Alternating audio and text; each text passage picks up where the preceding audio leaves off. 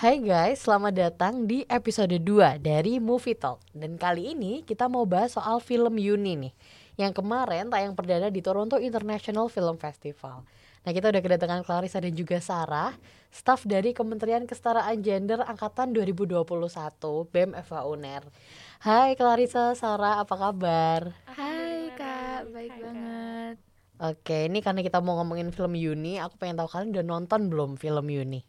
Udah, Udah dong, dong pastinya. Oke, nah kalau misalnya kalian nonton, kalian pasti tahu banget nih kalau misalnya uh, warna ungu jadi warna yang benar-benar muncul terus nih di film Yuni dan secara simbolis itu melambangkan perempuan. Kalau misalnya menurut teman-teman dari Kementerian Kesetaraan Gender sendiri, simbol warna ungu di film Yuni ini punya makna apa sih? Uh, kalau buat aku ya kak, simbol warna ungu ini tuh sebenarnya udah sering banget dipakai di pergerakan-pergerakan perempuan dan feminisme di internasional ya. Terutama di Inggris dan Amerika. Itu udah mulai dari abad ke-19 di setiap uh, perempuan-perempuan ini melakukan pergerakan dan protes mereka selalu pakai warna ungu sebagai simbol dari keperempuanan dan itu dipakai di pita dan ditaruh di dada mereka Nah, untuk di Indonesia sendiri itu pernah dipakai waktu kita kemarin waktu ngawal uh, eh, RUU PKS yang sekarang jadi UU TPKS, kita campaign di Instagram, kita pakai profile picture kita itu full purple buat menggambarkan kalau kita itu mendukung pengesahan dan urgensi dari UU PKS ini. Nah, menurut aku dari film Yuni ini uh, warna ungu ini sering kali muncul di film Yuni karena ingin melambangkan mengenai jiwa dan pemikiran dari perempuan. Nah, film ini juga itu pingin nunjukin kalau perempuan itu nggak sebatas dapur, sumur, dan kasur kayak yang dibilang sama budenya Yuni, tapi juga perempuan ini punya mimpi dan ambisi yang besar juga gitu. Gimana nih, Sarah? Benar, setuju banget, Ca. Apalagi kalau misalnya kita lihat dari core warnanya, purple itu artinya mungkin lebih ke bravery dan spiritualism yang melambangkan jiwa nih, Kak, gitu. Jadi mungkin kita uh, penulisnya Kamila Andini ingin melambangkan Yuni sebagai salah satu representasi perempuan yang berani. Oke, jadi sebenarnya uh, film ungu ini eh film ungu, film Yuni yang berwarna ungu. ini sebenarnya menunjukkan kalau misalnya perempuan itu juga uh, sama-sama berani dan juga sudah dipakai untuk campaign soal perempuan dari lama ya sebenarnya yeah, dan juga betul, uh, kemarin juga sempat dipakai untuk uh, urgensi RUU TPKS untuk menyuarakan urgensinya gitu ya. Benar. Nah, kita bisa lihat kalau misalnya di film Yuni itu sendiri itu ngangkat soal child marriage. Nah, di 2022 ini di uh, era-era ini tuh kira-kira hal kayak gini masih terjadi apa enggak sih? Kan udah ada undang-undang juga yang mengatur soal usia minimal dari perempuan untuk menikah yaitu usia 19 tahun di Undang-Undang 16 tahun 2019. Nah, kalau misalnya dari teman-teman kakak sendiri pernah menjumpai nggak sih soal child marriage? Mungkin ada pengalaman tersendiri soal hal ini bisa diceritain. Oke, kebetulan banget Kak. Di bulan lalu kita buat uh, salah satu program kita yaitu Let's Do It. Kita membahas tentang child marriage ini. Kita membahas salah satu temanya adalah tentang destroying fairy tale about early marriage. Kenapa sih Kak? Ini tuh sangat urgen karena ternyata Indonesia ini masih salah satu negara yang memiliki uh, kasus dari child marriage itu terbanyak di Asia Nah, dan lagi hal ini tuh kita banyak jumpai tapi lebih ke daerah-daerah tradisional di Indonesia nih ya kak. Kita tuh membahas tentang legal legal sharingnya, kita membahas tentang apa sih dampak psikologis dan dampak-dampak lain. Juga kita membahas tentang apa sih sebenarnya yang dimaksud dari child marriage itu sendiri. Dan juga kita kemarin uh, kakak seperti kakak bilang tadi, padahal sudah diatur di UU 16 tahun 2019 tapi mengapa masih ada nah ternyata kita menemui kasus ternyata itu uh, masih ada yang namanya dispensasi perkawinan hal ini yang memungkinkan kedua orang tua dari mempelai untuk mem, me, uh, diberikan izin untuk menikahkan anak-anaknya. Kemarin kita ketemu kasus ya, Ca, ada anak umur 12 tahun perempuan dan 15 tahun laki-laki yang dinikahkan karena alasan yang sebenarnya tidak cukup uh, bagus. Dia dinikahkan karena uh, orang tuanya itu tidak terima. Anak perempuan ini sering sekali pulang larut malam oleh teman lelakinya dan akhirnya dinikahkan. Padahal sebenarnya mereka mungkin juga masih belum punya pemikiran yang kuat untuk memutuskan hal tersebut Oke, dan juga kalau misalnya child marriage itu punya efek-efek yang tentu tidak baik juga ya untuk uh, para yang melakukannya gitu. Mungkin efek domino berkelanjutan ke generasi-generasi selanjutnya juga. Kalau misalnya dari Clarissa mungkin Nah, kebetulan kalau ngomongin kasus yang nyata nih Kak tentang child marriage ini masih banget terjadi di sekitar aku sih. Terkhususnya di lingkungan rumah aku karena aku tinggal di perbatasan antara Surabaya dan Madura, which is itu masih far away dari the center of the city. Banyak banget teman-teman SMP aku yang punya pengalaman tentang perkawinan dini. Nah, salah satunya waktu itu aku masih inget banget, waktu itu kita kelas 9 SMP. Waktu itu kita lagi mau ujian nasional di hari ketiga dan kita lagi nunggu sesi kita untuk ujian. Temen aku cerita, dia ketemu temen SD dia, laki-laki yang umurnya sekitar 15 tahun. Ternyata sudah nikah hmm. dengan seorang perempuan yang usianya 17 tahun. Sebenarnya dari situ aja itu kan sudah uh, di, bisa dibilang pernikahan dini ya kak. Karena kan Betul. dia masih 15 tahun. Hmm. tapi hal yang paling mengejutkan lagi di antara dari cerita itu adalah dia sudah punya tiga orang anak. Yang artinya kalau kita kalkulasi umurnya kira-kira dia sudah nikah di umur 12 atau bahkan 11 tahun.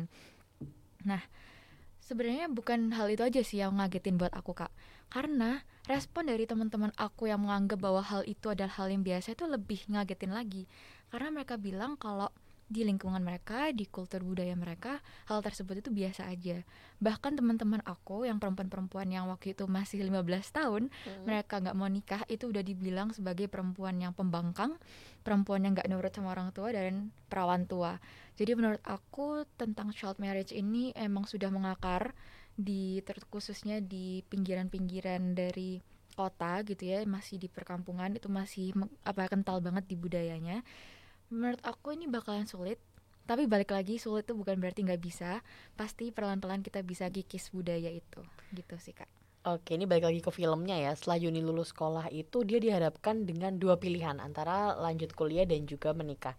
Nah, kalau misalnya dari teman-teman kakak G sendiri, lahirnya dua pilihan ini tuh ada hubungannya nggak sih sama budaya patriarki gitu yang masih melekat di Indonesia?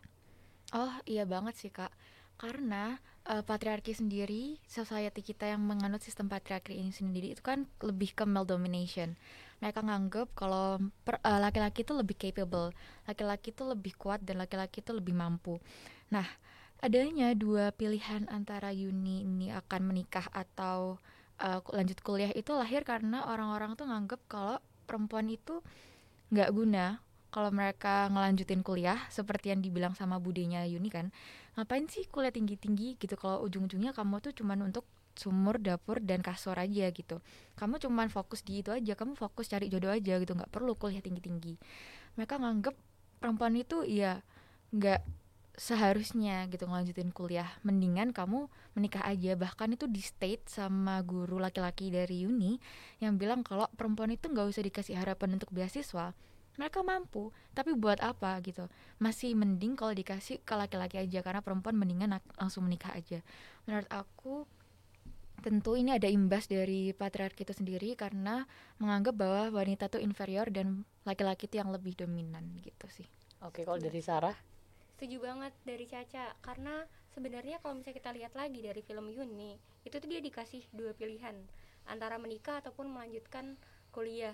Tapi dia tidak bisa uh, diberikan hak untuk memilih nih kak. Antara uh, kedua hal itu dia hanya diberikan dua pilihan dan dia tidak bisa mengeksplor lagi.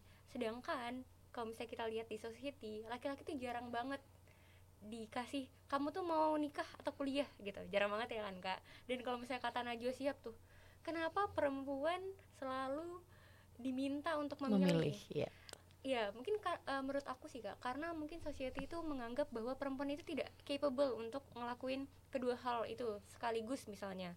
Misalnya kalau misalnya laki-laki dia sudah kuliah biasanya dia bahkan uh, bakalan lebih dianggap dia capable untuk menikah. Sedangkan perempuan kalau misalnya dia sudah uh, memiliki jenjang pendidikan yang tinggi dia bahkan dibilang kamu ngapain sih uh, kuliah tinggi-tinggi nanti kamu susah dapet jodoh dong gitu ya kan. Itu yeah, okay. sedih banget. Oke, nah berangkat dari situ nih, kalau misalnya menurut dari teman-teman KKG sendiri, hak-hak perempuan seperti apa sih yang masih harus kita perjuangkan sampai saat ini? mungkin aku ngelanjutin statement aku yang tadi ya kak. Hak apa sih? Menurut aku sih satu sih kak. Hak untuk memilih. Hak untuk kita tuh bisa memilih antara apa yang kita mau. Kalau misalnya kita lihat dari film Yuni mungkin kita lupa juga kalau misalnya dia itu punya mimpi yang besar untuk jadi seorang penyanyi. Tetapi kita melupakan dan hanya uh, memfokuskan kepada dua pilihan antara kamu mau nikah ataupun enggak. Sampai uh, dia itu diopres sama lingkungannya kamu gimana sih? Kamu tuh udah dilamar dua kali kenapa kamu nolak? gitu. Dan ada pamali-pamali jinx-jinx yang dimasukkan. Kalau misalnya nanti uh, kamu menolak lamaran ntar ini loh gitu. Dia pasti mungkin kayak stres mungkin dia ngerasa tertekan gitu ya kak. Jadinya mungkin uh, aku ingin banget kita itu punya hak untuk memilih apa yang kita inginkan. Oke kalau dari Clarissa? Sama sama kayak yang Sarah bilang aku harap perempuan perempuan-perempuan di luar sana itu punya hak untuk menjadi apa yang dia mau bukan jadi apa yang orang lain suruh dia jadi jadi kayak di bukunya Maudi Ayunda yang Dear Tomorrow ditulis uh, kamu jangan ngikutin apa yang orang lain suruh kamu ikutin.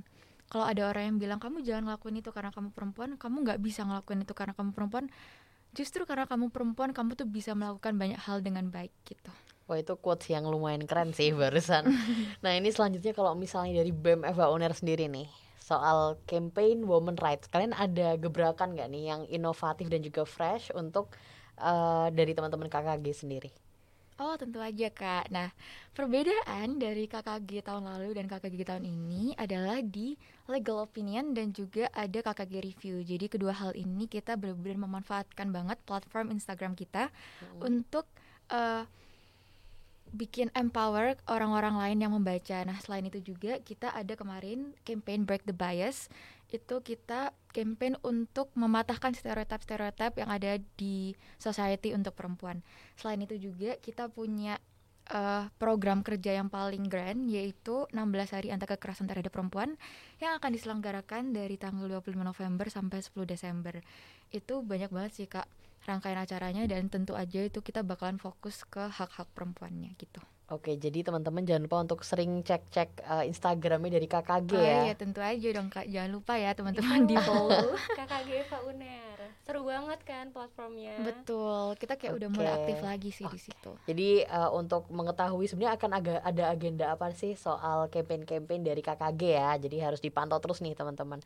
Nah, ini terakhir. Nah, pesan untuk para perempuan yang sekarang lagi struggle nih untuk kebebasan diri dan juga memperjuangkan hak-haknya. Ini dari teman-teman KKG mungkin bisa sepatah dua patah?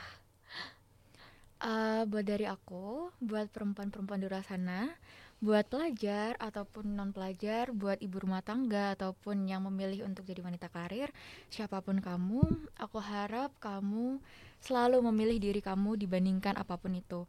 Karena aku rasa perempuan ini sering uh, ditekan oleh society sehingga mereka tuh jarang memilih diri mereka sendiri gitu.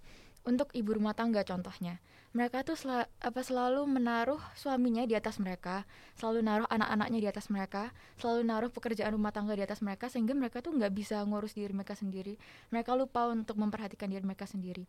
Dan untuk pelajar contohnya perempuan-perempuan itu selalu ditekan dan harus berjuang lebih daripada laki-laki untuk mendapatkan suatu posisi karena sering kali uh, perempuan itu diremehkan karena mereka dianggap nggak mampu, nggak capable untuk menjadi seorang ketua ataupun seorang kepala divisi.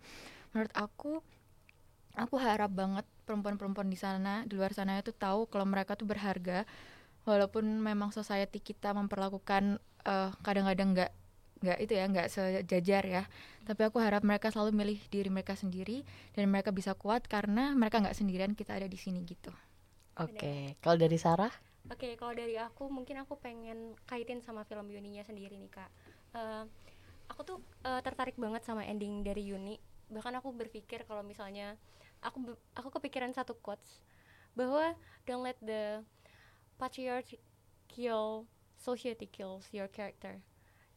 Ada scene di mana dia itu seperti kelihatan bunuh diri, Mm-hmm. Tapi menurut aku aku berteori bahwa yang sebenarnya terbunuh adalah karakternya karena budaya-budaya patriarki karena dia yang nggak bisa merdeka untuk memilih bahkan uh, ada lagi side karakternya mm. yang mungkin salah satu komunitas dari LGBT yang menikah di uh, yang hamil di luar nikah temennya yang menikah duluan karena hamil eh, dan juga ada temennya yang dipaksa untuk menikah menurut aku kayak eh, banyak sekali hal-hal di society kita yang memaksa perempuan untuk tidak bisa menjadi dirinya sendiri. Kayak kata Caca tadi ya kalau misalnya seharusnya perempuan bisa. Dan kita bisa bantu semua orang, semua perempuan, baik yang disabilitas ataupun tidak, untuk menciptakan environment yang sangat friendly untuk perempuan, gitu kak.